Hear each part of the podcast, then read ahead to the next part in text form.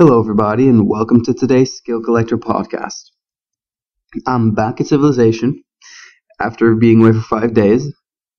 Uh, so basically, what happened is I'm, I'm in, a, in a summer program right now, which includes a survival weekend.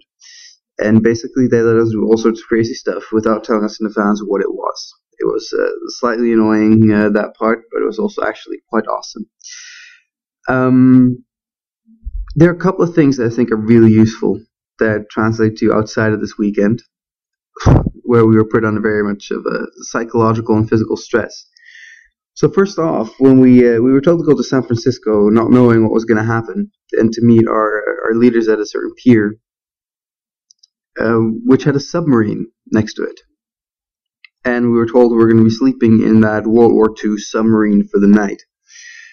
Uh, nobody expected this, of course, and we got a whole big tour. It was it was really really awesome. But this tour and this this activity actually is usually for kids. Uh, we had to sign some waivers, which basically included a lot of lines about how our parents needed to give us permission that we were allowed to do this. What I see as the lesson from that is that kids' activities can actually be quite fun regardless of whether you're an adult. I would never have looked for an activity like this, but I'm really happy that through our program we got to do this. I mean, how many people get to say that they slept on a floating a Second World War submarine? So yeah, so first thing, kids' activities can actually be quite fun regardless of how old you are. And that translates to a lot of things. Um, second thing is the next morning, we were told to walk to the Golden Gate Bridge, which, which was a, a bit of a walk, but we managed. And please note that at this point we're carrying everything that we need for, for the coming survival week. We're carrying some of our food, tent, sleeping bags, everything. So it's not entirely comfortable to walk for long periods of time. And at the base of the Golden Gate Bridge, we have a little break, thinking that maybe we'll get picked up by a bus or something. And our instructor goes, Alright, let's go, get your stuff. And we're walking over the bridge and my feet hurt. I was tired. Everyone's feet hurt. Everyone was tired. And we walked off the Golden Gate Bridge, and as fun as it was, it kind of sucked to have to walk so far. The lesson from that, the best stories can suck the moment that you do whatever the story's about. Um, a little anecdote based on uh, regarding that is when I was in Shanghai with my cousin. In case you ever listen to this, hey Charlie, what's up? Um, we were on our way back, and uh, we, we, booked a youth hostel, but uh, they they messed up the dates, meaning that we had no place to stay, and we'd spent all of our money over the over the months prior to that. So basically, we ended up sleeping on the street. We we bought some food and we got a little corner, put our stuff down there. It's like behind a little metro station.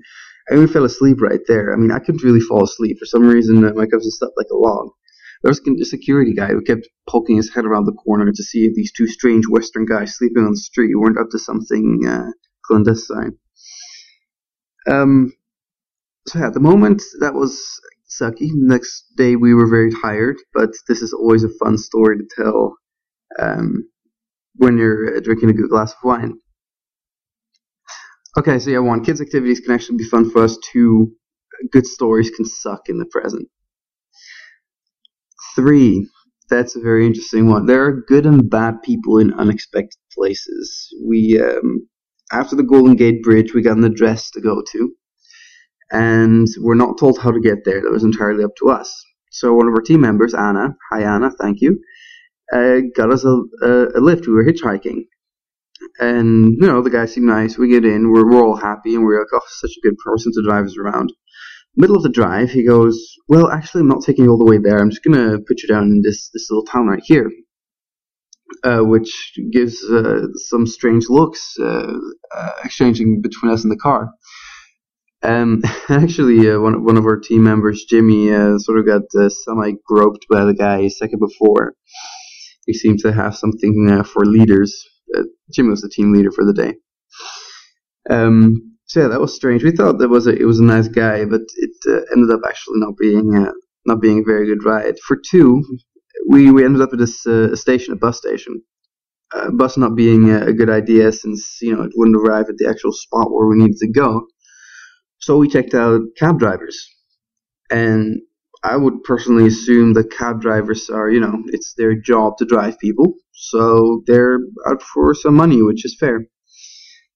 And when we asked the cab drivers and, uh, and, and told them where we need to go, actually the guy started. Uh, he was rather strange but really nice started to talk about how he thought that all people should care about the generation below them and that um, the younger generation. And he gave us a really really good deal. We basically got I don't know thirty percent off on on quite a drive, and the lady that was driving us was actually happy to do so, even at a discount. Um, so yeah, good people and bad people in unexpected places.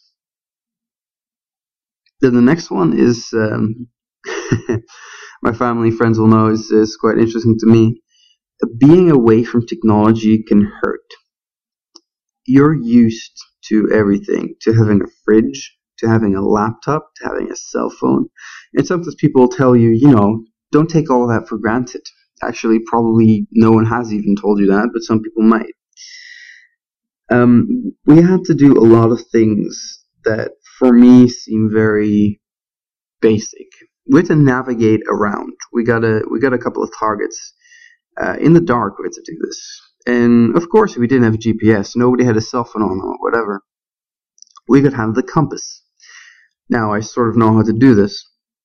Um, as did our team, we managed to sort of get lost and then found our way again, and actually we ended up being the second team on the on the finish line. But just having that experience of Without technology needing to do something so basic, so daily, and trekking through territory you don't know. Um, actually, we almost thought we got attacked by a mountain lion, but it turned out it was actually a glow stick. Very dramatic moment. Um, yeah, t- being away from technology can hurt. And I encourage you to try out to have a couple of days without technology just to see what it's like. And the next one ties into this. Being away from technology can actually feel really good as we were trekking through, um, well, I wouldn't say mountains, but large hills there, nobody had any technology on them. I mean, I had my little Fitbit tracker to track how many steps we took. Just for the record, we watched, we walked 93 kilometers, which I believe is about 60 miles. Um, and it's actually a really liberating experience to not have a connection to anything but the present moment. And to experience your surroundings, to experience your training is an amazing feeling. So as much as it can hurt being away from technology, it can actually feel pretty damn great. Then people act differently under stress. Now this seems like such a basic and, you know, kind of duh kind of thing. Of course they do. But you don't really realize how much it'll impact you and the people you work with. I mean, we got put under, no, pretty decent amounts of stress. A little, uh, you know, only very little sleep, walking a lot, having a limited amount of food, being in a close space with your team. And you really see differences in the way people behave. Now, I, I together with um, with a girl called Kirsten. We call her KK. Uh, hi, KK, in case you ever listen to this.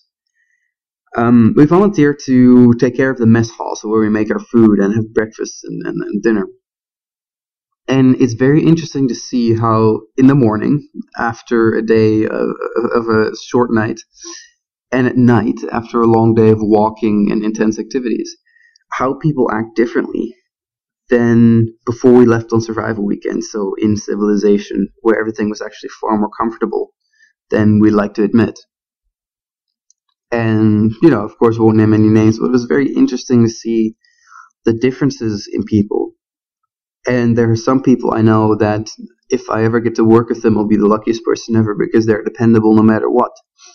And some people will have to be slightly more careful with, which doesn't make them bad people, but is an interesting lesson to take out of survival weekend. So if ever you're going to work in a project with a number of people, take them out on survival training observe them.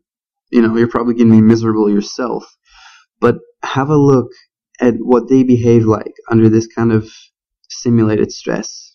because that is the way that they're going to behave in a stressful situation in your project as well. Then the next lesson is actually quite close to this one. Um, a good team, a good team makes the difference. So my team is awesome. We had very smooth moments. We had rather challenging moments, but the way that we interacted with each other this week was awesome. We worked together, we helped each other, and there were only very few moments where miscommunication um, caused us some trouble. Now, one activity where that was very clearing was being was paintball. Actually, we got trained by by a world class paintball uh, paintball instructor, uh, who, by the way, shoot shot everyone up in the, in the last round. Um, but he taught us actually our, our other instructor taught us to communicate during playing the game. The, the first round we were just sort of going at it as, as you would play paintball as an amateur, just sort of shooting around. We, we actually had a strategy. We were defending certain spots, but we weren't communicating within our team. We were taught how to, which basically just makes consists out of you shouting very loudly in a slightly military fashion. But the way that that improved our communication, we were able to hold a position on a hill that actually was um, uh, broken by the other teams. So we thought it was an easily defendable position because we uh, we actually defended it at some point without bullets. We communicated in such a way that we created the illusion to the other team that we still had any uh, had any rounds. Um, but yeah, the next teams had much more trouble defending that position, partially because they weren't communicating as much as we were. So yeah, a good team makes a difference. Now, related more to the actual survival part, there's one rule that I want you to remember in case of a zombie apocalypse. That is the rule of threes. Uh, the basic principles of survival are really simple, and the rule of threes is, is, is a good basic for it. It goes like this um, You can survive three hours without shelter shelter from the elements rain, wind, cold, sun, etc. You can survive three days without water. You can survive three weeks without food. So your first priority is to get shelter. After that, your priority get water, and then food. And you know they might be off by some hours or half a day or whatever, depending on who you are and, and what your your body's like. But in general, this is true. And this basically shows how the basics of survival are actually quite simple. I mean, we, we built our own shelters and we slept in them. And we, we got trained in some of the basics, but the details, they're not simple at all and require far more training. But in the spirit of Tim Ferriss's 80-20 approach, the basics can be enough to keep you alive. So remember the rule of threes whenever something bad happens. Then one thing that really touched me, um, your food comes from somewhere. The activity that we had to do at some point um, involved preparing our own food. And I'm not talking about vegetables. Um, I mean, I cook a lot. People people know that. We're asked to kill a chicken, and I've seen it done before but doing it yourself and preparing that and then eating it gives you an entirely different experience of what it is you're eating when you buy that chicken meat in the supermarket. And I wouldn't say I enjoyed it, but it is an interesting experience that I've had, especially since, you know, we consume quite a bit of meat every year and never really think about where it comes from. Or maybe we do, but there's an entire difference between seeing a little YouTube video about how, how this process is done and holding the knife yourself. Um, then two rules related to each other, the last two. One, what you think is your limit might just be a plateau. So we walked a lot.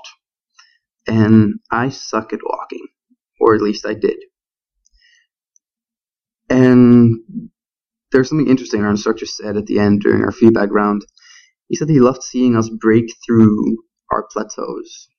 And what I mean plateaus is just the moment that you, you give your all and you're at a certain level and you're like, this is all I can do. And it turns out if you keep pushing, then that's not your limit.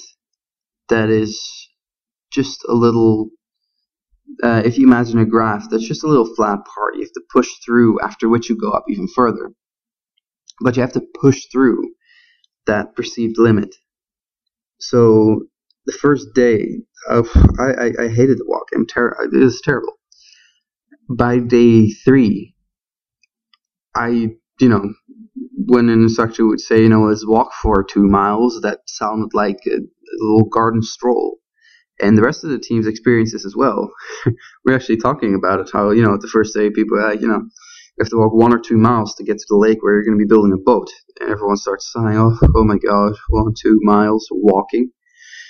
And, you know, day three is one or two miles, and, and everyone's like, oh, oh, good, that we're almost home. And, you know, it, it, it all goes very smoothly. So yeah, your limit will be your plateau, and the moment you push through, you'll be surprised at what you can manage. Then the last rule, you'll live. In some situations, you'll feel like dying, sleeping very little, walking very much, etc., etc but you'll survive. You might feel miserable in the moment. You might be sleeping outside, getting cold. You might be getting up slightly dizzy from sleep deprivation. It'll suck in the moment, but you will live. You'll get through it. Um, and remember that when you're in a situation that challenges you, you'll live so yeah, that's, that's some of the things that, that I personally took away from the survival week that I think could translate to daily life for a lot of people.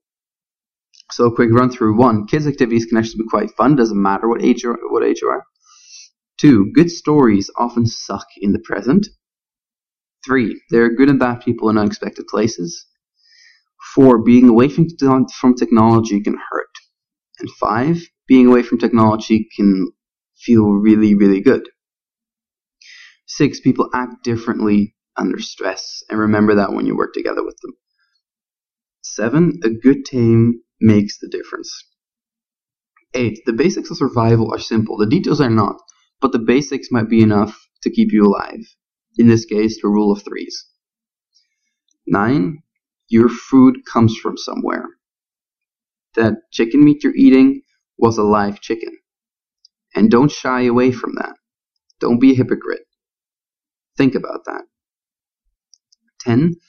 What you perceive as a limit might actually be a plateau, and if you push through, you'll be surprised at what you're capable of after. And lastly, you'll live, even if you feel like dying. Okay, fair enough. You got a gunshot wound, maybe go to a doctor. But, you know. So, thank you very much for listening to this and the next couple of podcasts will return to some of my usual topics. But uh, after Survival Weekend, I felt it was useful to uh, to share this with you. Now, if you enjoyed this, please subscribe on iTunes, um, follow on Twitter, and like us on Facebook. And hope to see you next time.